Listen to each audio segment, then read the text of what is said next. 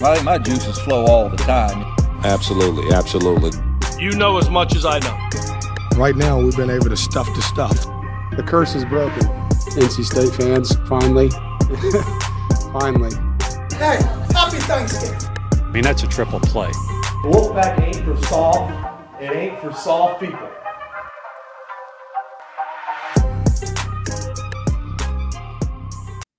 Look at this technology right here on Law of the Wolf. I'm Joe Giglio, joined by a very special guest this week. Chip Patterson, I would love to say this is like you breaking your cherry here at the Efird Studios, but you've been on the O+G podcast, so I can't make that claim, but I am happy to have you. It's my Law of the Wolf debut. It is your Law of the Wolf debut, and am I allowed to say you're definitely a college football expert? Correct. Am I allowed to say that you're a bit of a gambling expert?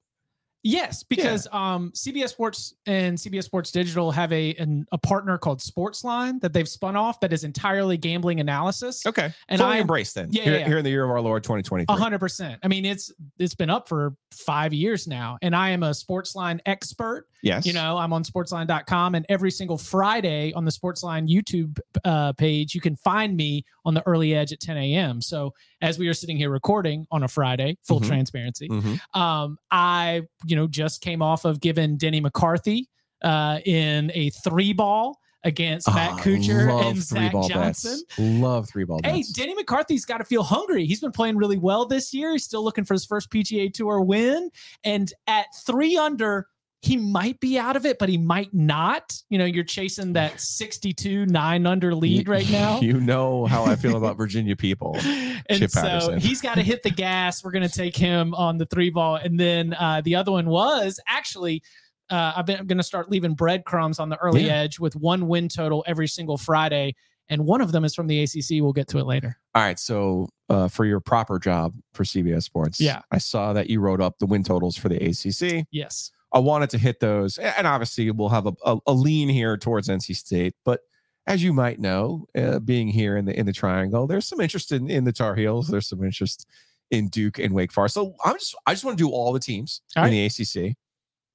I also want to ask you about what do you do when there might not be value in, say, picking Clemson to win the ACC or pick Georgia to win the national championship. What do you like to do at the start of a year, the start of a football season, summer like this, where you have an off season?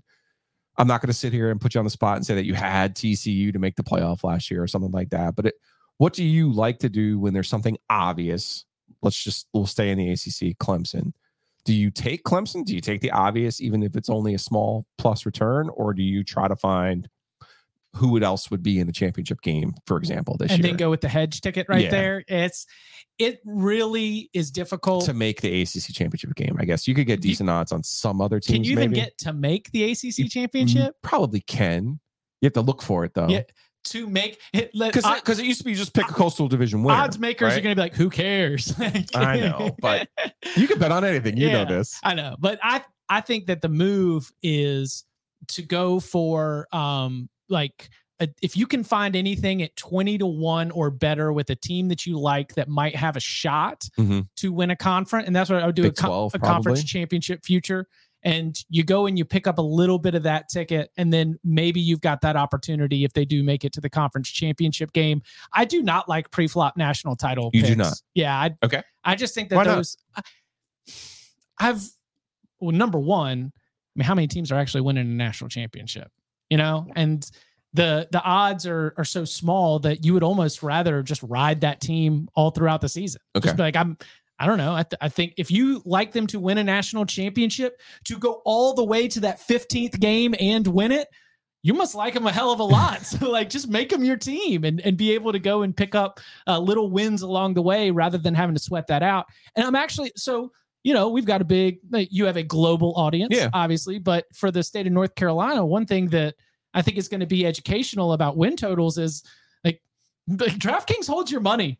Yes. There ain't no credit with FanDuel. No, you have to for example, I told you, Josh Goodson and I are going to make a run to Danville. Right. That requires us having the money up front and going to Danville.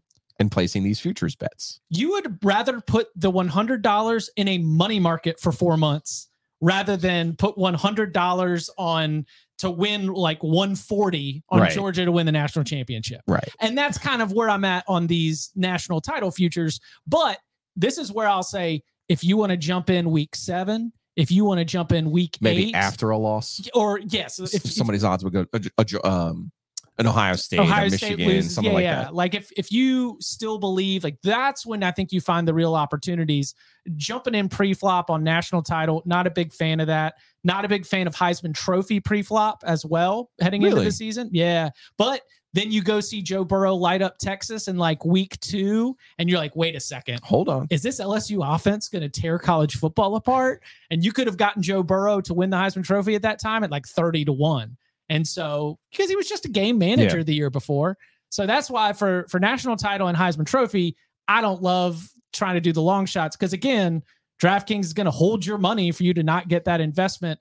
But the long shot to win a conference championship, all you need them to do is make the game, and then you've got the hedge opportunity. All right, so let's just use UNC, for example, to win the ACC right now, plus 886 right now. So if you're new to gambling, that means if you bet $100, you would win $886. It's a pretty good return. 8 to 1, almost 9 to 1. That's a pretty good return. But I think what you're saying is you'd be better off taking Carolina every step of the way and winning on the money line, perhaps, and just even rolling it over, and trying to get to a final where maybe they play Clemson or Florida State, right? And if you lose, then you have nothing, right? Because North Carolina isn't that the third team on the odds board? I don't have them pulled up now. So it's Clemson plus 164. I think you and I are in agreement. We both like Clemson to win the ACC again. Yes, like sometimes we try to outsmart ourselves and say, well, and you know, the year that they didn't win it, I think a lot of us knew it wasn't going to be Clemson. I had Carolina. I just had the wrong team that year. I do think it's going to be Clemson. Florida State's plus 179. That doesn't seem like a great return either. It just doesn't seem like either one is worth taking. Correct.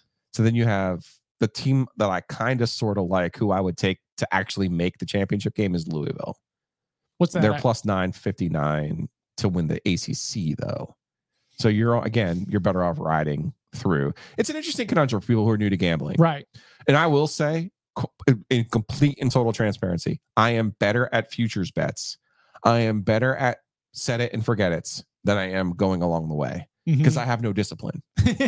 Right? Yeah. Because I might take Louisville to win the game, but then all of a sudden now I'm on the live line and I'm chasing everything which way but loose, when I would have been better off at the beginning putting 100 on Louisville and seeing what happens at the end with Louisville. So that's where I'm coming from as a gambler.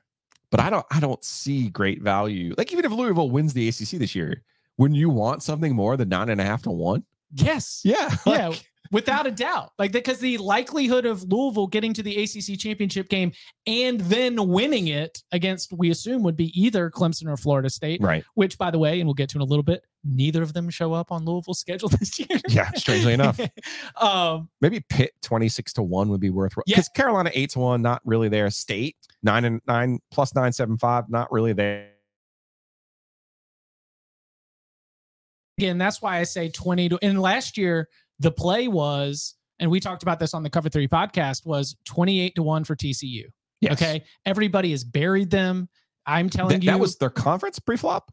Wow. Conference 28 to 1. They were like 7th on the odds board, and we were like, that was not an issue of a roster that is bad. They just hated their coach. Okay, and they have flipped the coaching staff. They've brought in like good offensive coaches for a good offensive talent.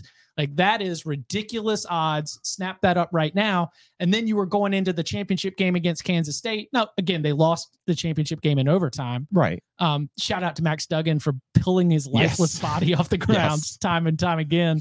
But like, you had the hedge opportunity to then take Kansas State in that game and be a winner either way. So in general, I say that if you're going to do the long shot conference title thing, around 20 to 1 or longer is where it starts to become valuable. All right, so this is how we're going to do this. We'll do this in 3 sections. We'll do the quote-unquote favorites, then we'll do the bottom of the league, which might be the most interesting part, and then we'll close with the locals of Duke, Wake, and of course State here on the Law of the Wolf podcast. Chip Patterson, CBS Sports. Give me the podcast. The Cover Three podcast. Cover Three podcast. This man knows what he's talking about. He's going to start dropping some. I'm a big picture. I'm from the sky kind of guy. When Chip starts with these names, you get me every time. You get me every time with this stuff. So Chip is the best. Appreciate you joining us this week. But of course, this is the Law of the Wolf. And of course, this is my podcast and I have to pay some bills. So you need to just sit tight just for 1 second, just for me, and enjoy the sounds from Jonathan Rand. The forever, as I've stopped calling him the former producer. He's now our forever producer, whether he knows it or not. Housekeeping. All right. This is year 3 of the podcast for me, an NC State podcast. And each year, Mosquito Authority, Pest Authority, Hayes Lancaster and his crew has been there for me. Give him a call, 919-807-1951, or check him out online. It's bugsbite.com. If you got ants inside the house, outside the house, termites, you name it, you got mice under the house or in your attic. The keyword there, Chip, is pest. So you got bugs, you got pests, moisture under your house. I had my crawl space completely redone. Mosquito Authority, Pest Authority on the job. Hayes Lancaster and his crew. Hayes is 3 years, so it's 919-807-1951, or check them out on bugsbite.com. All right, new this year are my friends from Breeze Through, Adam at Breeze Through. Look at this mug. This is a tumbler. It's you can see it now. Lifetime refills. These are $20 at the Breeze Through. Coming soon, though, we will be doing an OG mixtape where we give away these tumblers, which you can go in, get refilled for free. There's one right there at Edwards Mill. You're going to state basketball games. You're going to state football games. Breeze Through has you covered. They have 17 locations throughout North Carolina. Cary, Apex, Smithfield, Garner, you name it. Pittsburgh, Lenore, Blowing Rock. That's a thing. Wherever you go this summer, the Breeze Through crew has you covered.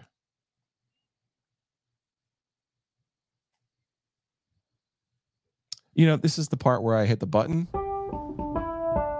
Move on.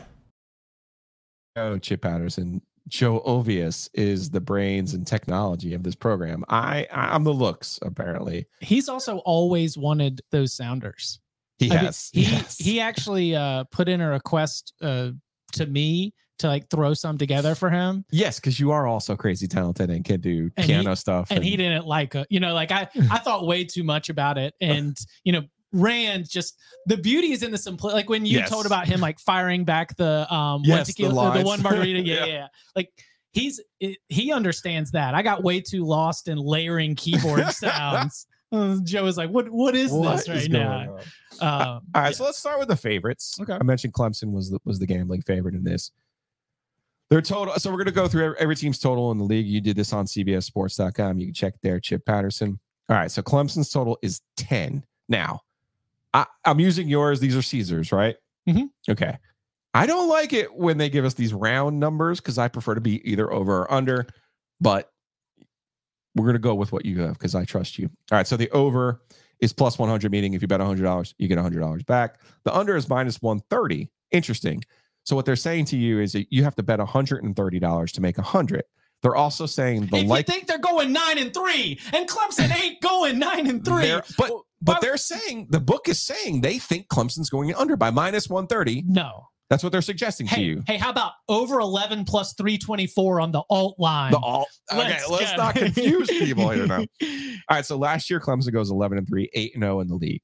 And here's how I want to do this, and I think this is pretty similar to what you do, but you actually picked every game on the article. Yes, on the article. But on July 10th, I guess that's Monday, the Cover Three podcast is going to begin our win total series, which is about 6 weeks of doing every single Power Five conference, every single team.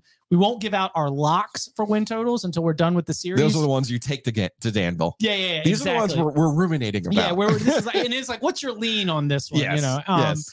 And when I prepare for those shows, that is when I go with something very similar to you, where I call it the win-loss toss-up analysis. Okay, you've got win-loss coin flips. Yes. So. We're using the same process. We'll see if we get the same results. We definitely are. All right. So Clemson, in my opinion, has 6 games that they're definitely going to win. Okay. At Duke, Charleston Southern, FAU, Wake Forest, Georgia Tech, Carolina. I've got 6. Okay. I don't have any games that I believe Clemson will definitely lose. Correct. I agree. I do have 6 games, though, that I believe are going to fall under the coin toss portion of this programming. Florida State at home at Syracuse, just because they've struggled in that situation before. I'm granting them at Miami as a coin toss, at State, Notre Dame at home, at South Carolina. I think you and I are under the same opinion that for most teams, you would say they're going to go 3-3, or they're going to go 500 in their coin toss games. I don't think Clemson's going 500 in their coin toss games. Like, this is where you have to go to the other side of it. It's like, actually talk yourself through the idea that Florida State is going to go into Death Valley, which is one of the best home field advantages in the ACC, and that they are going to go win that football game. Because they are not going to win that football game. If you line up the rosters and say, and like, all right, let's just take the 30 best football players, 25 of them are coming from Clemson's roster right now. I mean, they are better at quarterback. They are better at running back. They are better at wide receiver. They are better at defensive line. They are better at linebacker. I would only give Florida State offensive line and secondary. Mm-hmm. And I don't see that one at all. So I'm not going to, like, I've got that one as a toss up as well too. But if they go 4-2, then that's 10-2. That's a push. I don't think at South Carolina is a toss. I do not. South Carolina, things are moving in the wrong. Like, the transfer portal gives and the transfer portal will take it away. Congratulations, you got a Spencer Rattler. Right. Bye-bye, your best wide receiver, your best running back, and offensive line. Okay. Oh, no. Oh, you've got a bad offensive line against Clemson? Oh, boy, that's going to go really well. Problem. And also revenge factor after South Carolina beat them last year. So the South Carolina game I do not have as a toss-up. Okay. At Syracuse, that's a fair point. I might flip that by the time I have to talk about this on the Cover Three podcast. But I also said Florida State generously at Miami, at NC State for real. Well, you know me, I believe home. Everyone plays a Super Bowl, and Miami, every team plays a Super Bowl. Like, right. So you're gonna get up for one of these games, right? In theory, right? Like, Miami and Syracuse have to be pumped to play Clemson, yes, right? And if you're gonna play Clemson now. The league does a pretty good job of setting this up for them, because in my opinion, you want to play a team after they had to pour it out. Right. So in my opinion, the toughest game for them is going to be Notre Dame. So they play Notre Dame on the 4th. And then the next week they host Georgia Tech. So that's a good situation. So here's the thing. What if Clemson gets fired up to play Miami? And hammers them, and then goes to State and is a little bit flat. Here's the last 4 results between Clemson and Miami. Okay. 40-10, 42-17, 38-3, and 58-0. Fair enough. Again, like, I had it as like a quote toss up too, but like, I think that Clemson is far and away. Okay. The best team in the ACC. Also, they added a real offensive coordinator in Garrett Riley, in someone I thought, if Dave Doran had decided to take one of the other jobs that he potentially could have last year, that's who I would have went and hired, actually, is Garrett Riley. That's who I would have hired if I was Boo Corrigan. So I think Clemson did something here. Yes. I think that's been their biggest. Now, the second biggest problem is not just the person calling plays. They do not have the skill players that they do. And you know, I have certain feelings about Will Shipley and having 25 relatives who graduated from NC State and not going to NC State. Correct. Okay. I'm going to put those aside. I think Will Shipley is a perfectly fine player. Ooh. He's just a perfectly fine player. I don't think he's ETN. I don't think he's CJ Spiller. I don't think he's a new Hopkins. I don't think he's a hammer. I don't think he's a game breaker. That's why you got Phil Maffa. No, they've got a true 1-2 punch where, like, Shipley becomes, I mean, what was it? It was CJ Spiller and James Davis. Yes. Look at the deep hole. And that was Thunder and Lightning. Thunder and Lightning. Yeah. And but when Spiller touched the ball, you knew something's happening. CJ Spiller was special. And I'm not claiming that Shipley is that, but stylistically, I do think that we've got some of that. And with the tempo that they are going to run in Garrett Riley's system, like defense gets caught all of a sudden in a bad mismatch, or someone like misses a call, any open space. Did they go into the portal and get any receivers? They did not get anyone except for Bear Bryant's great-grandson. Okay.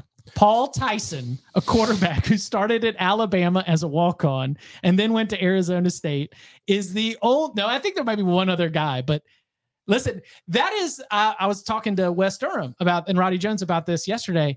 The way do we sell this from a narrative perspective? Because I'm giving you the hard, like Clemson's ahead of Florida State, but it's portal built versus portal averse. Like that is the battle for the top of the ACC. And from like the future of college football, it's kind of an interesting thing to consider. I'm going to be boring on this one. I'm going to go push. I think they're a 10-2 team. I think so. If the number's 10, I say 10-2. I say 11-1 or 12-0. Okay. I don't know about that. I want to see significant improvement from their receivers. I do think their offense will be better. I do like the K. Klubnik switch. I thought they should have been their quarterback last year, but I still have major questions about their receiving group. So 10-2. I do think they win the ACC. We're in agreement there. All right. Peter Woods. That's all I'm going to say. Okay. That's a name. You got a name for me. Do you remember when Dexter Lawrence came in as a freshman and all of us were like, oh God. Yes. Peter Woods. Speaking of locals, is he a defensive lineman? Defensive lineman. Okay. And he played 7A Alabama football and he showed up in spring and everybody was like, oh no. That's what an impact freshman looks like. Yeah. Let's move on to Florida State. Their total's 9.5. On some fronts, they are the preseason favorite to win the ACC. Obviously not quite in Vegas yet. The over on this is -130. The under is +100. Last year, they went 10-3. They went 5-3 in the league last year. So they may not be where a lot of people who don't follow the league think they are. Of course, the big issue here is they play Florida and LSU out of the league. But let's start with what I think are their for sure wins. Southern Miss, at BC, VT, Syracuse, Duke, North Alabama? Mm-hmm. North Alabama. Okay. I don't have any sure losses again for Florida State. I don't see a game where they're definitely going to lose. Coin toss category, I do have 6. I have LSU, Clemp, at Wake, at Pitt, Miami, at Florida. So do the same thing. Give them the 6 wins. They go halfway. That's 9-3. That's an under. Mm-hmm. I think they ultimately split with those SEC teams. I think they lose to Clemp. They should beat Wake. They should beat Miami. Man, 10-2 is asking a lot of this group, I think. So here, with this schedule, it is the second toughest schedule in the ACC. Okay. I think. We can both be excited about. We can both be excited about Florida State while also criticizing that they aren't as close to Clemson. But the reason that we are excited is like they haven't been built out like this. And like, this has been a slow build for Mike Norvell. And they've done well in the portal. It is portal. The receiver that they lost in the portal is the one that I'm concerned about. The kid they had from Oregon, Micah Pittman. Yes. Okay. He's gone. Yeah. Went to Utah. Well, Johnny Wilson's getting all this love. And listen, you know that Johnny Wilson, if he had hands, Florida State would have beaten NC State. Yes. And I hate when I'm bashing wide receivers for having frying pan hands, but like I couldn't do it. Yeah. You know, like that's why I sometimes feel bad about it. But I saw Johnny Wilson show up on a like preseason All-American team. I was like, oh, okay, something about that. Trey Benson at running back is phenomenal. Yes. The offensive line is very good. The tight ends are great. The defense is solid. The pass defense, like the secondary, is absolutely elite. When I had to call this game by game, I came out with 10-2, with the only losses being LSU and at Clemson. Mm-hmm. I do think that the way that they are built on the offensive line is going to make it really tough for Wake Forest defense. Yeah. And Pitt is just a big question mark for me right now. So I would we have to lay money to go to the over. It would generally be a pass for me, right? Yeah. Yeah. I think 9-3 is probably the right answer. I'm with you. LSU, Clemp, they lose those games, but of those other 4, you're saying they're definitely going to win all 4 of those games. I don't see that. Mm-hmm. I don't think they're ready to just run roughshod yet. Like, I think they have talent. I think the coach has done a really good job. I think they've hit it in the portal. I don't like the Pittman loss. That was the one player last year who I watched, and I said, this is what NC State's problem is. They need to go get a player like that out of the portal. That guy was a difference maker, in my opinion. I think that cost them. I'm actually going to go under here with Florida State. Again, though, nothing wrong with them going 9-3 after where they've been. Gives them a chance again to stack that double-digit win total. But I could be wrong. Maybe speaking of wide receiver, they added a guy named Keon Coleman from Michigan State, who was part of the exodus from the Mel Tucker dumpster fire in East Lansing, where their returning starting quarterback and best returning receiver were among players to leave after spring practice. Oh, that hurts the most. And Keon Coleman was, somebody who, if he had been in the early part of the portal window, would have been one of the top wide receivers in the portal. So that's a win. He comes in, you get Jaheim Bell from South Carolina. Like I think they plug and play pretty well right now. All right, let's move to Louisville, who I will be taking in Danville. Their number is 8. The over is minus 120. The under is minus 110. They went 8-5 last year. That was with Scott Satterfield. I can't endorse this enough without even knowing a single thing about Louisville other than their new coach does not fool around. And this is also the coach that they've been pining for and had wanted the last go round, but the Big Ten money spoke to him a little bit. And decided to stay at Purdue. But now Brom comes home. 8. I have 7 sure wins for them. This is a 9-3 team. And if you're making the wager on 8, you've got in this, you said you don't like round number. Yeah. And I know like some people hate this, especially when we're talking about you're investing it. You're not going to get any payback, but you've got push insurance here. Because what Louisville ain't going is 7-5. And I have 7 sure wins for this team. Yeah, 7. You wanna go ahead and go through it, or should we just mention right now that they only have 3 true road games? I mean, they're gonna go play, and one of them is Atlanta. They're gonna play against Georgia Tech in a building that's filled with red seats. And it's an easy flight. Like you can get on a Delta flight from Louisville to Atlanta so easily. And that's the other thing is they are so fired up about Jeff Brom that they're going to travel. So supposed road games that they have, we already mentioned the Georgia Tech one, the other one against Indiana in Lucas Oil Field. That's an 1.5-hour drive. And who's more fired up about football this year, Louisville or Indiana? Like they have the opportunity right now where like at NC State, at Pitt, at Miami. Okay. Like, I have those in the coin toss. Yeah, like those are going to be really tough, but even if those don't go your way, everything else is just right there in your backyard. I think you're with me on that one. We won't spend too much more time on the Cardinals. Oh, I can I keep going? I mean, you can. To me, Louisville feels like now that they have what feels like the right coach situation. And I understood what Satterfield did leaving App State. I mean, he was pretty patient. The fit, though, the culture fit in terms of what you have to, the level you have to recruit at, the type of player that you're recruiting, it's a little bit more instant. It's a little bit more not development. Right. You know what I mean? And I'm not trying to impugn Scott Satterfield.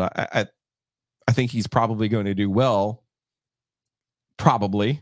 We want to do the Big 12 win total show next. I think he's probably going to do well because I think there'll probably be more patience involved in terms of the development, in terms of once he gets that thing running hot, I think he'll be fine. Louisville never wanted to get to, he never wanted to get to year 5 at Louisville, right? He was ready after year 1 to get out of there. So there is something to that. But I just think Louisville is always going to have talent. Always. For just based on who they recruit. I think now NIL too, you add that in. This is a motivated group. This, they probably still wish they had Papa John and all of his racism on the side, but I think it's the 3rd best transfer portal class in the ACC. Easily. 25 transfers, including one of his old quarterbacks in Jack Plummer. Yes. He got Jamari Thrash from Georgia State, who is one of the top wide receivers in the Sun Belt. I saw the Thrash was the one that jumped out to me. Because Thrash is like, oh, that's Rondell Moore. That's David Bell. That's Charlie Jones. Like all the success that Brom had at Purdue. Yeah, all of the wide receivers that Brom has been able to send on to the NFL. Yeah, I'm with you. I'm putting a star next to Louisville as best bet. Yes, and also go get it now because the price is moving. Okay, it keeps moving. Let's move on to, I want to close the segment with Carolina. So let's move on to Miami, who last year, what a disappointment under Mario Cristobal. They went 5-7. They were obviously a mess on the offensive side. I don't think any of the players like Cristobal. I think it was a struggle. He was begging parents to come pick up their kids. Yeah, he was ready to clear house. So now they're at 7.5 this year, and it's right down the middle, minus 115 both sides. I've got 5 wins for Miami. They play the other Miami. They play Bethune-Cookman. They play Temple. They play GT, although GT has had some success against them. And they play Virginia. I have at Florida State as a definite loss. Mm-hmm. And then in the coin toss category, I have Texas A&M, Carolina, Clemp, NC State, Louisville, Boston College. I think Texas A&M is a loss. Okay. I think Bobby P is going to get that offense on track. Okay. And we're like, I don't think Texas A&M is ready to make a run at Bama or LSU. But they're ready to run over Miami. They are 100% ready to run over Miami. And I do think Miami will be better. I am encouraged. But better is 7-5, isn't it? I mean, after going 5-7, 7-5 in year two. Yes. I think Texas A&M is a loss. I'm going to say at North Carolina is a loss. Mm-hmm. Carolina's had their number. Yes. Clemson is a loss, Florida State, and then Louisville. Okay. So this is an easy under for you. I think so. And aren't we like going to have to pay a little bit here too? The number on Caesars with your CBS Sports was -115. So that's they're basically saying they're throwing their hands up in the air too. Yeah, you figure it out. All right, one more Big East expat before we get to the Tar Heels. That's Pitt.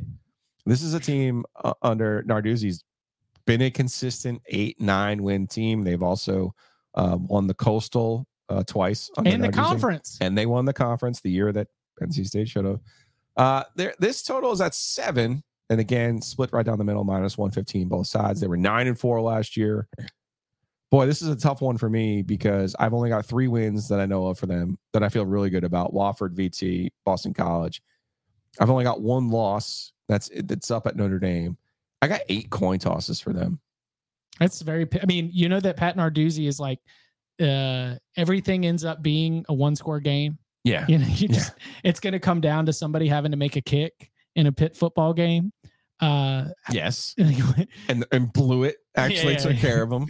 All right. So what are your toss ups? I have for toss ups for Pitt, Cincy at West Virginia, Carolina, Lou at Wake, FSU at Cuse at Duke. Okay, so except for Cincy, we are in lockstep right there. Which way you got Cincy? Win. Okay. I think Cincinnati might be the 12th best team in the 14-team Big 12. Wow. Yeah. Wow. Every newcomer except UCF is going to be stepping in and going, Yoop! Oh, because trying to keep up with those offenses. In the Big 12. Yeah. Yeah. Okay. All right. They've got Emory Jones as their quarterback. Do you remember Emory Jones, the failed Florida quarterback? Vaguely. Oh. That's a deep cut, though. Yeah, I mean, it is not good out there. Okay. Yeah. So, are you going to go over? I am. This feels like a push. I'm going to go over. Okay. I'll give Narduzzi benefit of the doubt. Without a doubt. To 8. Get to 8. And this is the thing, too, is they've got a defensive line coach named Charlie Partridge, and they turned 3 stars into NFL draft picks. So the fact that there are like 3 new starters on the defensive line, you don't look at that as a drop-off. You know, you don't say like, oh, no, what are they going to do right there? It's like they've had this in the plan. They're going to be fine on that. All right. Now let's get to the Tar Heels. 8.5 is the total. Last year, they go 9-5. They win the Coastal Division the last year. The over on this is +110. So they're basically saying, we don't feel great about that. And then the under is -140, which they're basically telling you they think Carolina is an 8-4 team. Independent of that, I had Carolina pegged at 8-4. I got 3 wins, Syracuse, Virginia, Campbell. I've got only 1 loss in Clemson, at Clemson. Agree. Then I've got 8 coin tosses. So I just had them. I went true right down the middle on this. Actually, no, I gave them 5 and 3 because of Drake May. So I've got them winning 5 of their 8 coin tosses and then the 3 wins. I got them going 8-4. Wait, so all right, I'm going to give you the toss ups that I have. Tell me which one is not, because I had 6 toss ups. I had South Carolina, Minnesota, at Pitt, Miami, Duke, NC State. Oh, App State. You've got App. I got App State and Georgia Tech as coin tosses. Remember, they lost to Georgia Tech last year. We're going to get to Georgia Tech, but I'm just saying you don't know what Georgia Tech's going to look like this year. That's fair. And they're certainly going to be motivated to play who they've beaten Carolina now 2 years in a row. Oh my gosh. Right? I mean, it's just, I'm just saying this is, we'll get to this when we talk about NC State and Wake Forest. I'm just saying that at some point we have to give the other team who keeps beating the team we expect to beat them. At some point we have to give them a little bit of credit. Josh Downs is an NFL receiver. I can't believe he didn't catch that ball. That was difficult. And that's, I mean, like, and I'm a big Josh Downs fan. I'm a big Josh Downs podcast fan. Knows I'm a big Josh Downs. I'm a big Josh Downs fan too, but like, that's how you go from 9-1 to 9-5. Yeah. Cause if they win that game, they're 10-1, right?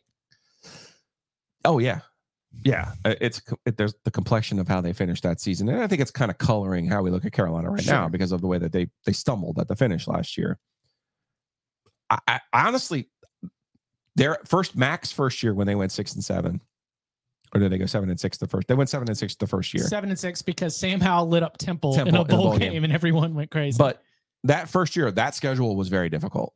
And they won some games early. They lost some games early. But that was a tough schedule. Mm-hmm. The other years in MAC 2.0, I think their schedule has been easy, which is one of the reasons I picked them in 21 to actually win the ACC. Their schedule was a joke, and they could not get out of their own way on their offensive line. I don't know how much better their offensive line is going to be. To me, that's the big question for Carolina. Sure. Not who's calling the plays. I think they'll be fine on the offensive side. Not all of the 4- and 5-star guys they've lost on the defense side. I actually think, if they play at a replacement level on defense, they'll be fine.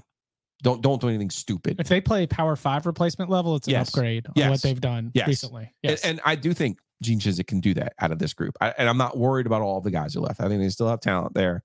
There's probably going to be some even more simplifying to what they do. But I think secondary-wise, I think they've gotten rid of some guys who, quite frankly, either didn't live up to their billing or, losing Storm Duck hurts. I think he's a good player. But the safety, I hate myself when I have to call somebody out like that, but he was just never in the right place. Mm-hmm. Kelly, he was just never in the right place. And every time I watch them play, I'm like, this guy is not where he's supposed to be. Like, I'm sorry. And he's someone who had been over there, a former coach, not for them, but a former coach in the area told me, he's like, that kid who looks like Javon Curse in practice. Because when you go look at him, he's an unbelievable athlete. And that's why the coaches love him. That's why they put him out there. He's like, but you're right. He just doesn't know where to be. He's never in the right spot. And that falls on coaching. And there were some changes made there. Yeah. I'm not trying to absolve the coaches. And I'm not trying to pin all of the blame on Kelly. He reminds me of Josh Jones in NC State early in his career. Like, once State figured out that Josh Jones could make every play in front of him, he was outstanding, made the NFL. Because then you schemed it up that way. Yeah. You're like, oh, he can make plays in front of him. So let's make sure everything's in front of him. The second you have him chasing and in coverage and all these other things, that's where the struggles happen. So I look at this and I look at Carolina and Drake May, my love and appreciation for him is well noted on all forms of my shows. But I think it's 8-4. I don't think that's a bad thing either with this schedule. Correct. I think this is a tough schedule. Yes. Minnesota is not a layup. App State is not a layup. South Carolina, you said there's some changes there. I think they'll still be fired up. And again, you want to give somebody credit. South Carolina, no matter whoever the crappy coach Muschamp was, even he beat State in 17. They beat the Marquise Williams team down there too. It's like, okay, I'm just going to give South Carolina the benefit of the doubt at this point that they're going to, and then the Mayonnaise Bowl where they did beat North Carolina in this version of MAC. So I just think this is a tough schedule. And I know some people will look at it and go, well, they do play Clemson. So, but it just feels like this is a much tougher schedule than they've had to deal with. So other than MAC's first year, we're talking about an 8.5. If you want to look at a swing game, I'll tell you that why I'm to the under. And I agree with you that 8-4, it is that I have Minnesota at home, a loss. And here's why. It is a stylistic problem for North Carolina when Minnesota has the football and North Carolina is on defense, because Notre Dame brought 0 quarterbacks to Chapel Hill and just decided our offensive line is bigger and our running backs are good and we're going to run over you. And Minnesota's offensive line is big and beefy, and that's what they do. And they've got a new quarterback, the Greek Freak, who is like, kind of breaking him in. They're not going to test him. It's early in the season. PJ Fleck is going to look on tape and he's going to look at that Notre Dame game and he's going to say, look, our offensive line is bigger than their defensive front. All we need to do is keep the ball out of Drake May's hands. That's the game plan for Minnesota to get in and out of Chapel Hill with the win. And unfortunately, it's a game plan that's worked before. So I've got Minnesota at Pitt, at Clemson, at NC State as the losses. South Carolina, App State, Syracuse, Miami, Virginia, at Georgia Tech, Campbell, Duke as the wins. 8-4, an expensive under ticket. We are in agreement. We both like the under. Let's pay some bills. Next topic, please. All right, now is the time if you're looking to move, to buy a house. Now's the time to get ready for next school year, the summer. And you know who can handle this? Hometown Realty. Barry Woodard and his group, they have more than 250 agents. Chip, imagine having 250 people on your podcast team. That's amazing. They have 6 locations: Raleigh, Garner, Clayton, Selma, and Atlantic Beach. Check them out. It's myhtr.com. They have all your real estate needs, residential, commercial, or rental. If you're looking to buy or sell, check them out. It's myhtr.com. And long-time listeners of this program know exactly where we're going next, as Chip Patterson is a long-time listener of this program. We are going to Whitaker and Hamer, because once you sell and need to close on that house, you're going to need a lawyer. That's where Josh Whitaker and Joe Hamer come into play. They got more than 20 years experience. They can help you close on a house, start a business, sell a business, anything that's family law related. Check them out in Raleigh, Clayton, Fuquay, Moorhead City. And of course, all of the G's: Goldsboro, Gastonia, and Garner. They have the world's greatest URL. It's wh.lawyer. That's wh.lawyer. 919-772-7000. If you know you want to get on the horn and call them for all of your law needs. All right, let's see how quickly I can do this. Next topic, please. Oh my goodness, look at that. I'm getting so good. Now let's get into the bottom of the ACC, and Chip Patterson, Cover Three podcast, CBS Sports, joining me here on Law of the Wolf. Appreciate him taking some time coming here to the Efird Studios. Of course, our good friends here at Empire Eats. After we do this, Chip, lunch is on me. Got a little Raleigh Times action. I know you're excited about this. Your job today will be to talk me out of getting the nachos, because I get the nachos every single time. I know. It's a struggle. We'll see how persuasive you can be when we get over there to the Raleigh Times. Shout out to my guy, Greg Hatem. All right, let's get to the bottom of the league, because I feel like there's a distinct bottom of the league. I think Syracuse is going to be mad at me for putting them in the... I'm mad at you for putting Syracuse in there, because the other 4 teams are legitimately, that we're about to talk about, are legitimately worse than your average FBS team, not your average Power 5 team. The other 4 teams that we're going to talk about later would be a field goal or more underdog against the average FBS team. Syracuse is not. I just wonder who Syracuse is going to be. Now, they're going to have their defense is going to be salty. Mm-hmm. It's been that way for the last few years under Dino Babers. Their quarterback play, Garrett Schrader, we saw what he did last year. How much of that was Robert Anai? How much of that wasn't? I don't know. You're going to tell me potentially that, Beck is can handle the play calling. Well, they're not changing. Yeah, they're not changing the scheme. They promoted the quarterback's coach to offensive coordinator, as you just mentioned. His name is Jason Beck, and around the program there was sort of this sense of like nothing. Nothing is really going to change. And, to use an ACC example, when Chad Morris left Clemson, and I know that we talked about how the Clemson offense has tanked recently, but, Chad Morris wasn't there for the national championships. Right. That's fair. And Dabo said it's the Clemson offense. It's not the Chad Morris offense. I think that especially with they don't have Sean Tucker. Look, that dude was a boss running the football. But I do think in general, they are going to be sort of keeping the same mentality of staying dynamic. They play Florida State. They play Clemson. They play Purdue on the road. They play, obviously, they play Wake. Now, I see some wins here. They exploited a loophole in the 8+1 agreement. Remember, in the 8+1 agreement, you do 8 conference games plus 1 Power 5 opponent. And they are not the only ones to do this. Boston College is also doing this. Okay. What are they doing? Army apparently qualifies as the Power 5 opponent. Oh, no, they play at Purdue. They play Purdue. Boston College. Don't confuse me. Boston College. We'll get to them later, but Boston College exploited that. So Vegas thinks Syracuse is going under. It's -150. The total 6.5. Overs +120. Unders -150. They were a 7-6 team last year. I see 3 wins. Colgate, 3 for sure wins. Colgate, Western Michigan, and Army. I see 2 for sure losses at Carolina, at Florida State. I got 7 coin tosses. I got them going.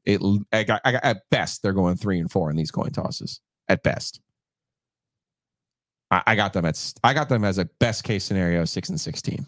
Wow, best case scenario. All right, my wins: Colgate, Western Michigan, Army, Boston College, at Georgia Tech. Okay. My losses, Clemp. Don't forget, those other teams are going to nut up at some point and win a game. They're not all going to be terrible. We'll get to that. Okay. Clemp at North Carolina, at Florida State are your losses. And then when we get into our toss-ups, I'll go one by one. At Purdue, you've got a new head coach, Ryan Walters, taking over there for Jeff Brom. Kind of a little bit of a reload, and they're getting him early in the season. At Virginia Tech, that one could be a little bit tricky. Both teams are coming off a bye, but it's going to be Thursday night, inner Sandman, yada, yada, yada. Pitt at home, that one's always a little bit of a rivalry game. The Pat Narduzzi, Dino Babers back and forth is pretty good. And then Wake Forest, another sneaky rivalry game. Do you remember that the kicker slipped in the Wake-Syracuse game last year? Syracuse has had more success against Wake Forest than I usually give them credit for. So I give them, because Wake and Pitt are both going to be at home, I've got those as wins. I've got them as a 7-5 team with Purdue, Clemson, North Carolina, Florida State, and at Virginia Tech. Again, at Virginia Tech being the nut-up game where it's like both teams have had a week off. You're going into Lane Stadium. Brent Pry has done a pretty good job of at least maintaining the vibes, and the recruiting is going a little bit better too.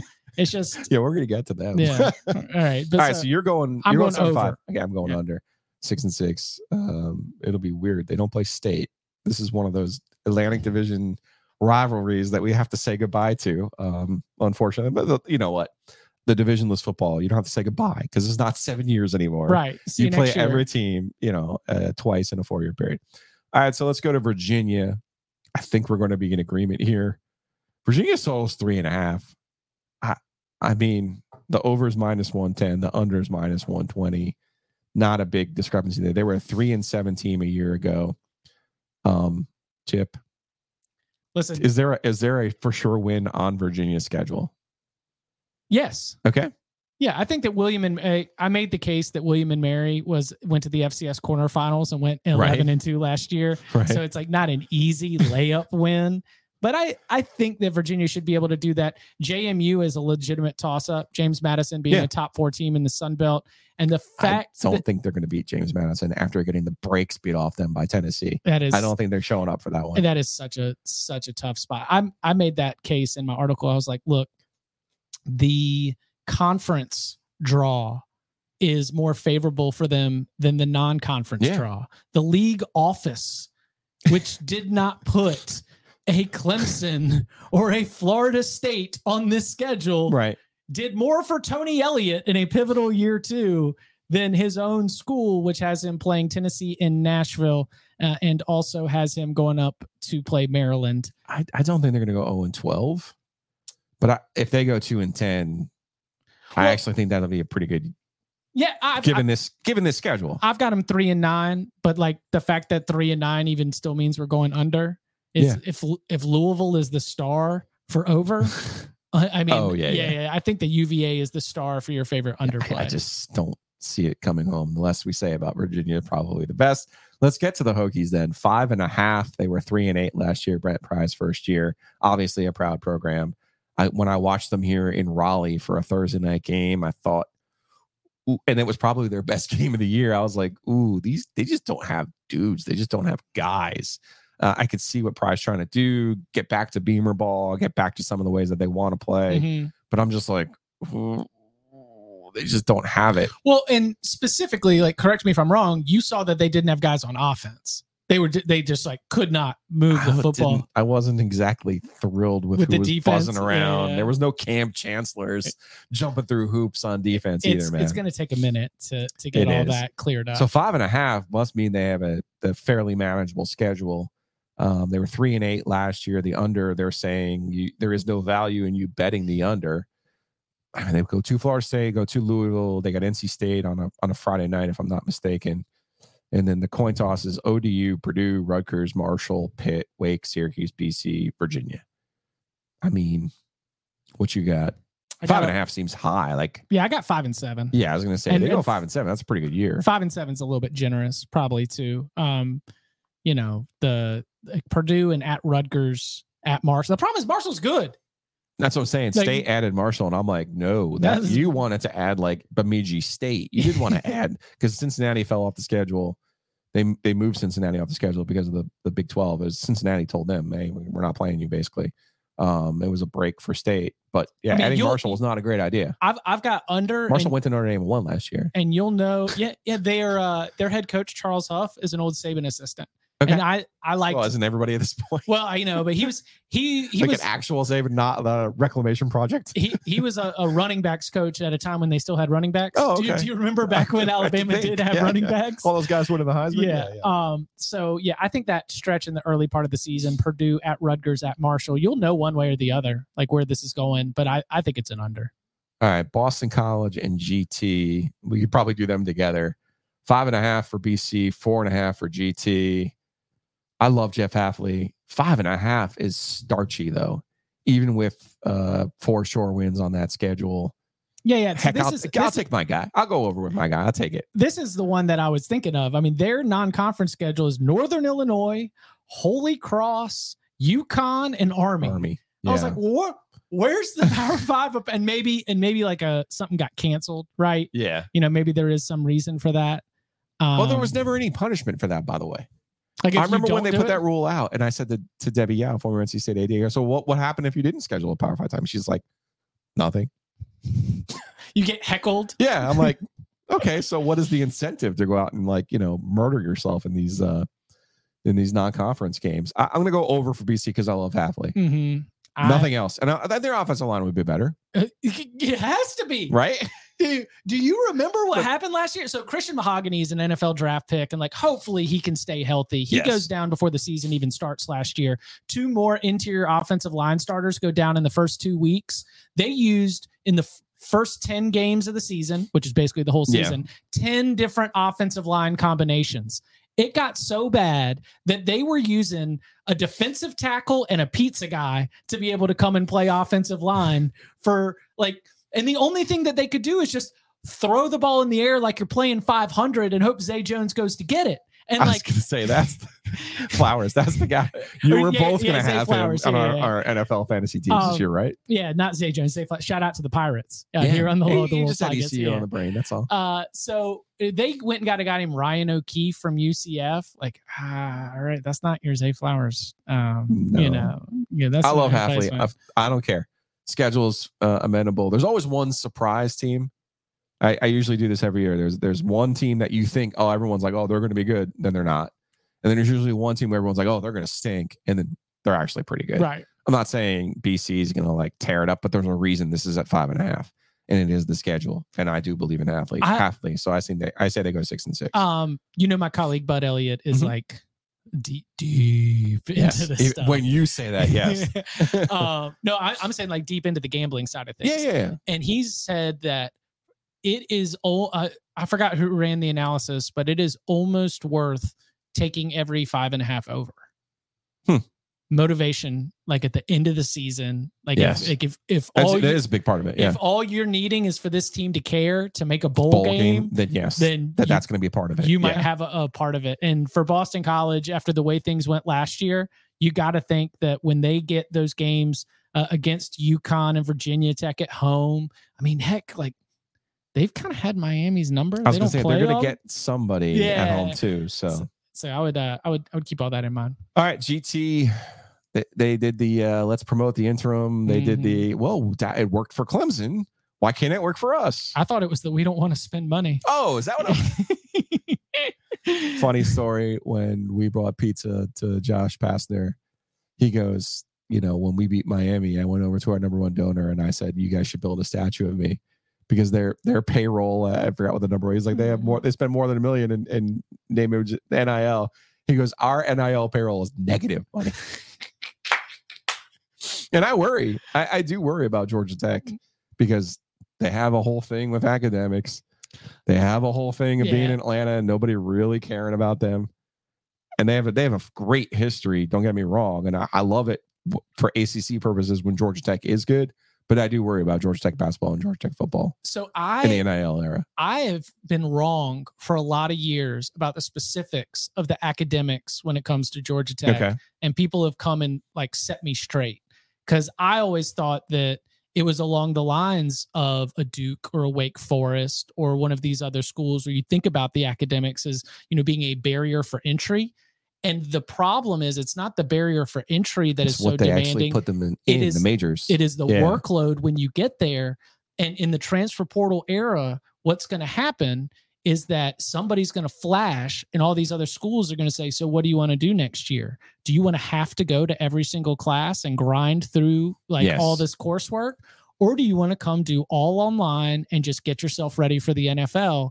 And I think you know the answer. Yeah, I mean, it's just, it is a really tough proposition. I legitimately worry in terms of, I have wondered, when the ACC talks about these nuclear options of blowing the thing up, there might be some teams who decide they don't want to do this anymore. Boston College and Georgia Tech might end up being in that option. Our friend Andrew Carter was with another one of our friends. Yeah. Andrew Carter was on with Hayes Permar on the Adam Gold Show. Boy, there's a name of Triangle Sports personalities.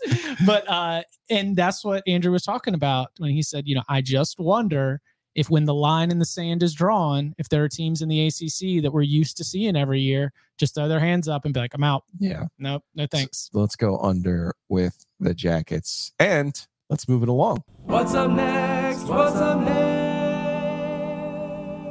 I feel like sports cards would be under your wheelhouse, Chip Patterson. I am excited to go see Weston to get two big booklets flipped through, graded. Ooh. Let me know. Let me know what we got in here. Yes, that is definitely what you need to do. I don't know about you though. My most recent visit to Oak City Sports Cards, I bought a box of those Bowman Chrome, the university cards. So it has all the college players. Mm-hmm. I got my man Tony Grimes. I did get a Josh Downs cards because from last year's set. I got all the quarterbacks though: Bryce Young, C.J. Stroud, Anthony Richardson. I also got Cade Klubnik. Yeah, which is his rookie card. And then Brendan Armstrong. Now he's in a Virginia uniform, but I got Brendan Armstrong. I also got two autographs in that set, including Jahmyr Gibbs. So I'm just pretty happy about that. Yeah, you can get actually cards of college players. I know it's kind of a foreign concept. But yes, most importantly, do what Chip just said. Go check out Weston. Oak City Sports Cards, they're in downtown. Buy, sell, trade. You can also get your memorabilia graded.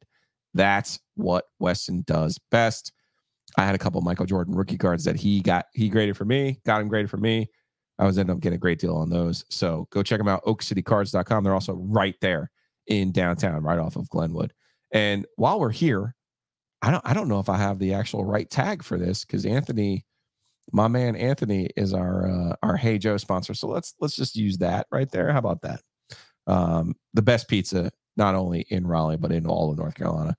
Oakwood Pizza Box. Check them out. OakwoodPizzaBox.com. They're actually closed this week, but next week they'll be back in business. Great salads, great pizza, great cannolis, great beer, great wine. I'm really not sure what else anybody else wants in this world. And the neighborhood is so fantastic that dining in, by the way, is incredible. I love the cups. Yep. Love the tables. The way everything is set up, but. Power move here, and I'm giving game away to those in the hood. But Pelagic, the bottle shop right around the corner, you can pick up pizza and then take it around the corner, and they will let you just sit and eat it right there. Perfect. Next topic, please. Let's go back to the in-person Heaster Automotive Group hotline shouts. Get off your Heaster, head down to Heaster, get yourself a car. Heaster Automotive Group, join our proud sponsors, the hotline. But today it's the in-person hotline. We're at the Efird Studios in downtown.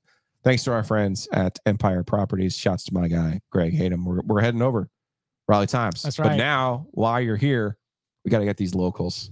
We got to get these locals on these win totals. Let's start with Wake Forest, the forever thorn in the Wolfpack side. Total is 6.5 over plus 120. So Vegas is saying, under minus 150. Vegas does not believe in the Deeks, who went 8-5, lost Sam Hartman. What says you, Chip? 6.5 feels kind of sharp to me. Well, first let's address the Sam Hartman departure. Yeah, because when Dave Clawson do you remember some of his comments? Like at the time, it's like, mm-hmm. Sam's got a great opportunity to go make some money to play football. Yes. Him calling it like it is and saying farewell, but it is also telling you what he and offensive coordinator Warren Ruggiero think about the quarterback in Mitch Griffiths. Yeah, because that guy's been in the program for 3 years. They have been getting him ready for this moment. And they, like, granted, we only saw him against VMI for just like a hot second. Well, I mean, he played the whole game, but VMI. I think that he is going to be very effective within the offense. I think that while they don't have A.T. Perry, they do return Donovan Green if he can stay healthy, and Jamal Banks is the name of the next guy up, who I think is going to be a stud wide receiver. I mean, they keep churning through. I was going to say, the one thing they've done better than anyone else in this league, and particularly since Clemson's fallen off, develop wide receivers is fine and develop receivers. Top notch. Well, it's the whole incubation machine that they've got at Wake Forest, where you come in, you redshirt, and the coaching staff is incredible. I do worry about the defensive side of the football, and so when I go through the schedule, it's kind of like how much of a threat is the opposing offense, and so. You know, you start to break down Wake Forest. You're like, all right, well, Elon's not going to be like a huge threat here. I think they can probably be able to outscore Vandy. Yeah. You know, at ODU, man, you're just going to recruit the Tidewater. You're just going to take in the best of Norfolk. Come on. But I do think that's a win. Georgia Tech, we'll get to them in a little bit. Oh, Georgia Tech, we already talked about. I've got that as a win. Virginia Tech doesn't have an offense. I've got Wake in a spot where they probably finish 7-5. I could see it. I have two definite losses at Clemson. They're never going to beat Clemson. At Notre Dame, they're not beating Notre Dame. Elon, Vandy, ODU, GT. I gave them State too, because they just beat State down there. That's what they do. I gave them Duke too. Did not give them Duke. I got Pitt, Florida State, Duke, and Cuse as coin tosses. But if I go with a split, it's 7-2. It's 7-5, 2-2 in the tosses. Plus 120 is inviting. Plus 120 is inviting. So this is something else to consider. By the way, like, my recommendation on a Wake total is to stay away. Like, this is... Oh, it's coming down to whatever. It's going to come down to that State and the Duke games, for sure. Well, what about the fact that they have to finish at Notre Dame at Cuse? That's a brutal finish. Well, Cuse could be the one that they need. And isn't late season Wake a thing? It's been a struggle. Yeah. And why is that? Is it because... Well, they don't have the depth. So any kind of injury is going to derail them. And then once they... You know, because what was this team? 17? That team was unbelievable in 17. The way that they started, and then all of a sudden, or 18. Well, maybe it was 19. Wait a second, I'm getting my State and Wake. 19. They started unbelievably, and then they fell apart. That team should have been like 11-1. Well, it's like, number one, they do put favorable games on the non-conference schedule, so you start to like stack it up there. Yeah. They're gonna start fast this year too. And then number two. The thing that Dave Clawson, I think, pushed back on was the idea that opposing defenses start to get the answers to the test. Yeah. Enough on tape of this group. You start to figure out the counters, and then it gets a little bit more difficult to be as effective coming down the stretch. I agree with him. I don't think people are solving what they do. I just think it's a matter of injuries. Yeah. 19 is the one I'm thinking of in particular, when Surratt and some of the other receivers started to fall off, and then it was like, by the end of it, they had nobody out there, and you're like, well, they can't win with those guys. I'll take the over. I believe in Clawson. Plus 120 is inviting too. I think 7-5 is gettable. Duke is an interesting one. You and I are on the exact same page with Duke. 9-4 last year was unbelievable for Mike Elko. Unbelievable. But they're not playing last year's schedule. They are definitely not playing last year's schedule. Total is 6. Man, this reeks of a push, doesn't it? Yes. Yeah, and it would be a really good year. It would be they could be, and I said this on Ovius and Giglio, but they could be a better team, 3 losses worse at the end of the season. I mean, this is brutal. Clemson, Florida State, NC State, Louisville, Wake Forest. You have been Notre Dame. What I'm saying, like, you've been avoiding the Atlantic Division entirely, and now you get the 5 best programs from the former Atlantic Division. Throw in Notre Dame. I mean, that's really, really tough. And they're probably they should feel good about themselves after going 9-4. They should feel good about themselves and the players that they were able to keep out of the portal, including their quarterback. Agree. Which after watching them early last year, I was like, they could be. I thought Hartman would come back, and I thought Riley Leonard would be the one who would leave. That, honestly, after watching last year, people weren't really had their head on a swivel about what NIL really was and what the portal really was. I think they go 6-6. But it's still a really fun football team. Oh, and there's nothing wrong with going 6-6 against this schedule, by the way. Like, the pieces fit together so well. I think UConn's going to get somebody. I don't know if it's them. I think UConn's. No, I'm being serious because they play State, they play Boston College, right. They play Duke. I could just see it happening. I mean, Jim Moore. I think Duke is absolutely going to beat State. By the way, Jim Moore and the Haunted House have already created some magic right there. But I mean, I just that staff has done such a good job, not just like with Riley Leonard and keeping him there, but the way that off. What's it? Are they all Jordans and Jalen's?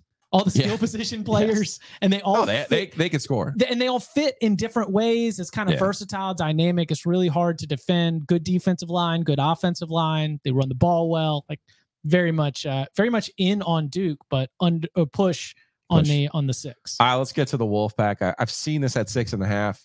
I think it has moved to 7. So it's 7. The over is +100. The under is -130. Again, that means you'd have to bet 130 to win 100. To go under. Last year, they're an 8-4 team. Obviously, some significant departures on the defensive side, significant departures on the offensive side. They do have a new quarterback in Brennan Armstrong, potentially, which I think will be the answer, not MJ Morris. I hope, hopefully, they can redshirt MJ Morris and keep him. Like to see that work out. I do have major questions at receiver. I do have major questions at running back. I got major questions on the offensive line as well. I think their schedule is harder than what people might look at it and go, oh, that's not that bad. Because the home schedule is unbelievable in terms of entertainment. Sure. But it's also really difficult. But there are two minds there where it's like you would rather have your tough games on the road because you're going to lose them anyway. Yeah. And your coin toss games at home. Yes. I do think that, you know, I mentioned Clemson as like one of the best home field advantages in the ACC. I don't think the ACC has a lot of good home field advantages. Agreed. I think NC State is the only one that you would put. No, Lane, whatever. NC State is up there. NC State is a top tier home field advantage where teams go in there and they can get got, and coaches talk about it and players talk about it. And like, there's nothing that your audience like doesn't need to hear more, but it just really blows the minds when you're down there on the field and it just feels like it's all caving in on you. And especially when like State gets a big stop and then it goes on a run and then everything just starts moving really fast. I think that, you know, there's a chance that NC State, that's why I've got the Clemson game as a toss-up. Like in my win-loss toss-up analysis. So do I. But yeah, it's a very, very difficult schedule, especially, you know, if things start to, you pick up a loss against Notre Dame, like if all of a sudden things go sideways against Louisville, like you could all of a sudden start to feel down on yourself. But here's the thing that I walked into the Efird Studios here in downtown Raleigh. Did Devin Carter leave because he believed that the players behind him were going to jump him on the depth chart, or were there non-football reasons? Because he just joined the worst team in the Big 12 for a head coach who's going to be fired on October 13th. Where did he end up? West Virginia. Okay, so he originally had stopped at Penn State, right? Okay. I think that's what happened. Yeah. I look, Devin Carter was a massive disappointment last year, other than the Carolina game, in my opinion. I don't know what happened to Devin Carter last year. Quite frankly, I don't. Because one read on it was like he thinks he's gonna he's leaving because he probably got some NIL money too. I mean, I don't blame him for any of that. I honestly, I don't know. Okay, so no reason for me to be like he's leaving because he thinks his job's about to get taken. Oh no! I mean, I will say, you know, from people who watch practice, the true freshmen, Concepcion and Vereen were the two guys who were the most impressive in practice. Mm-hmm. That might be an issue because dominating at that position and counting on that position to be like a consistent game breaker is asking a lot. You need that with this offense. And you need people who can make plays. I do think Robert Aniz is a significant upgrade. And I do think, and people might take that, oh, you're just bagging on Tim Beck, and you know, talk a little football with you here. Last year, Tim Beck, 3 years, first year, the pandemic year, crazy creative. I thought he did a great job. Mm-hmm. Bailey Hockman, different quarterbacks, did some different things. I enjoyed what he did. The last 2 years with Devin Leary, I thought there was way too many times where the offensive mindset was, okay, go get open. Emeka, go get open and beat your guy. Like, hey, man, this is football. Just go beat your guy.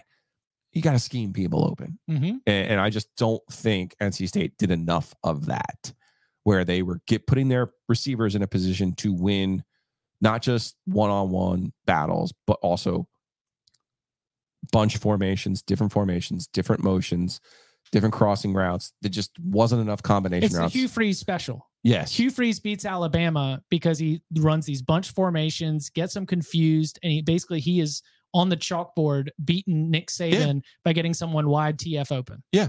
And you can have, all you need is one or two of those plays. Make it easier for yourself. Correct. 2 years ago with Devin Leary, it was, okay, Emeka Emezi can beat people on the outside, but there were still games where you're like, you can help them. Same with Thayer Thomas, you can help them. Doesn't have to be, you have to go make this amazing play. Devin Carter against Clemson 2 years ago, where they're here at home and he makes an unbelievable play in the end zone. They win the game in overtime because Clemson's receivers couldn't make similar plays. And I appreciate what Dave has tried to do, getting bigger receivers and making plays and taking the shots that they take. It's not a matter of being conservative. It's a matter of being predictable. And it's also a matter of not helping your players and putting them in the best position to make plays. Based on what we've seen from Robert and I at Virginia, based on what we've seen from Robert and I at Syracuse, based on going back to his background at BYU, right? Everyone and their mother is in love with Andy Reid right now. And for great reason. Okay. But when I talk about scheming people open and I watch the Super Bowl, that's what I'm talking about. Mm-hmm. Okay. This is what I'm shouting from the rooftops. They don't say to Travis Kelce, well, you're the best tight end in the game, so just go beat your guy. No, they scheme him open. The stuff they did with Kadarius Toney on the goal line was off the charts. Mm-hmm. Now, my dad was a high school football coach for 25 years. I look at, and it annoys the shit out of all these coaches that I actually know a half of a thing about football, right?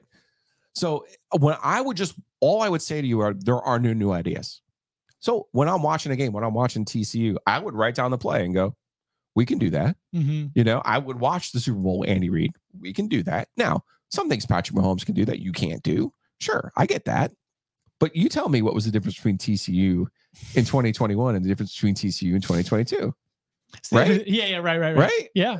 It's not crazy. This isn't rocket surgery. Horned Frogs didn't hate their coach too. Well, there is that. I just think for NC State this year, I think their offense has a chance to be significantly better, even if the personnel is not better. But I do think you're asking a lot of young playmakers. That's where you're going to need a Trent Penix to stay healthy. That's where you're going to need a Jordan Houston to not just give them the ball in first down and say, here, go run into this brick wall. You got to be a little bit more creative with the stuff that they do. That offensive line was too good for them to be so ineffective at running the football. Yeah. So disappointing. So I do think there is potential there, but this schedule. Defensively, pass defense is great. Linebackers are good. And I just have so much trust. Knock on wood. I want Peyton to be healthy again. Yeah. Play the whole year. I would love to see that. I have so much trust in D'Antonio Burnett and what they do along the defensive line that it's just like, no. Off season. I got it. So you say 8-4 is possible for this group, or is 7 feel like the right number? 7 feels like 100% the right number because of the schedule. I think 7-5. And that would be a fine year. And look, dude, again, getting back to Carolina being 8-4, that would be fine. Getting back to to Wake being 7-5, that would be fine. Duke being 6-6. I think if State is 7-5 this year, and it's the right 7, I don't know how you could be mad at 7-5 this year. And then you come back next year. Yeah. And hopefully, like I said, you can redshirt MJ. Right. Let him figure out what Anai wants to do and really flourish. And now Concepcion, now Vereen is going to be a year older, and hopefully you can keep all these guys. That's one of the things Dave's done and he needs to get more credit for is finding players, developing them, keeping them. Mm-hmm. Like, think about their portal activity and compare it to a Carolina. Compare it to the players Wake Forest is losing. Shouts to my man Savage Wolves, Tom Lavolsi. That's part of it too. Having the NIL piece is part of it too. State didn't really play the NIL game last year, and I think it hurt them. The football. I was sort of like drifting off, driving in, and I was like, "What if?" So I'm with you. MJ Morris as your break glass in case of emergency. Yeah. What if you can still play 4 games in redshirt? I mean, that's a thing too. But like, what if something happens to Brennan Armstrong? He has to come in, and now you've got like some real versatility. And you can start moving the pocket and the context. I just wanted to see MJ Morris start a road game last year. That's all I wanted. Yeah. I'm sure NC State wanted it too. You know what I mean? Yeah. Like I don't think going to get Anai, who you know is going to get Armstrong, right? Like that's part and parcel. I don't think that's an indictment of MJ Morris or what Dave Doran thinks of MJ Morris. I think it was more of he played last year ahead of schedule. No one in their right mind thought MJ Morris was going to play football for NC State last year. And if it was because outsiders, they'd be at garbage time and you could help develop him and you definitely could redshirt him. But he was super young and didn't have spring practice. Mm-hmm. You know, Devin had all of the reps. And if he didn't, it was Jack. Man, I can't even remember the kid's name. not Lil Finley. No. The kid they got out of the portal who they actually paid because they didn't have a scholarship. Oh, man. Charleston Southern. Jack Chambers. Thank you. At least I had the Jack. Jack Chambers law. But they got him as backup insurance to Devin. And, you know, that turned out to be a mistake. And then Morris comes in, he plays well. But there was a lot of, this is a compliment, there was a lot of young Russell Wilson. And Dana Bible would tell young Russell Wilson, here's your first read. If it's not there, pull it down, take off. Yeah. You know, nothing wrong with that. But that's what Morris was. And he got popped a couple of times because he thought he was still running around Carrollton, Georgia somewhere. Now they play high level ball, but they're not playing ACC football there. Yeah, for sure. So I thought there was a couple of times, even in the spring game, there were a couple of times where he ran and I'm like, I know it was raining, but I was kind of like, you understand you're missing the point of this exercise. The point of this exercise is for you to go against the defense and to read it and make the right read. One, two, three. Yeah. And you're just like running. And he was making plays, but I have many thoughts about the spring game, but neither here nor there. You got to throw it out, man. Neither here nor there. There's neither here nor there. I do think the offense can be better. And I hope that those plans work. But again, I, as I like to say, Dave Doran's bad years have been bad. And in the cycle, this has been set up for it to be a bad year. So if he goes 7-5 in a bad year, this would be his best worst year. But because the other ones were 3-9 and 4-8. Ignoring his history and just going with cold analysis of the roster and the schedule, it looks 7-5. Yes. And that speaks to where the program is. That's a good thing. Yeah. And if they do pop to 8-4, then all of a sudden you're going to be like, well, they went 8-4 the year before. Yeah, but this 8-4 is much more enjoyable, right? Yes. If you can get Notre Dame or pick off Miami or yeah, obviously Carolina. And for triangle football, it's way better when you have the enjoyable 8-4. Yeah. It's way because Carolina and State the last couple of years have had some of those. Well, yeah, you went 8-4. Yeah, but yeah, right. Should have been a whole lot more. I mean, it was so fun when John Bunning went 8-5. They made a bobblehead of him because they won the Peach Bowl against Auburn 16-10. Your heels, Chip. Your heels. Hey, man. I appreciate you taking some time for me. You ready to go hit the Raleigh Times? Yeah, let's do it. All right, man. All right, that'll do it for us. 5 stars only, of course, here on Law of the Wolf. We'll be back next week. Next week I'm on vacation, so I'll be back in 2 weeks. I've got NC State baseball coach Elliot Avent lined up for our next episode of Law of the Wolf. Appreciate you guys. Check us out on YouTube and check us out on wherever you get your podcasts. See you soon.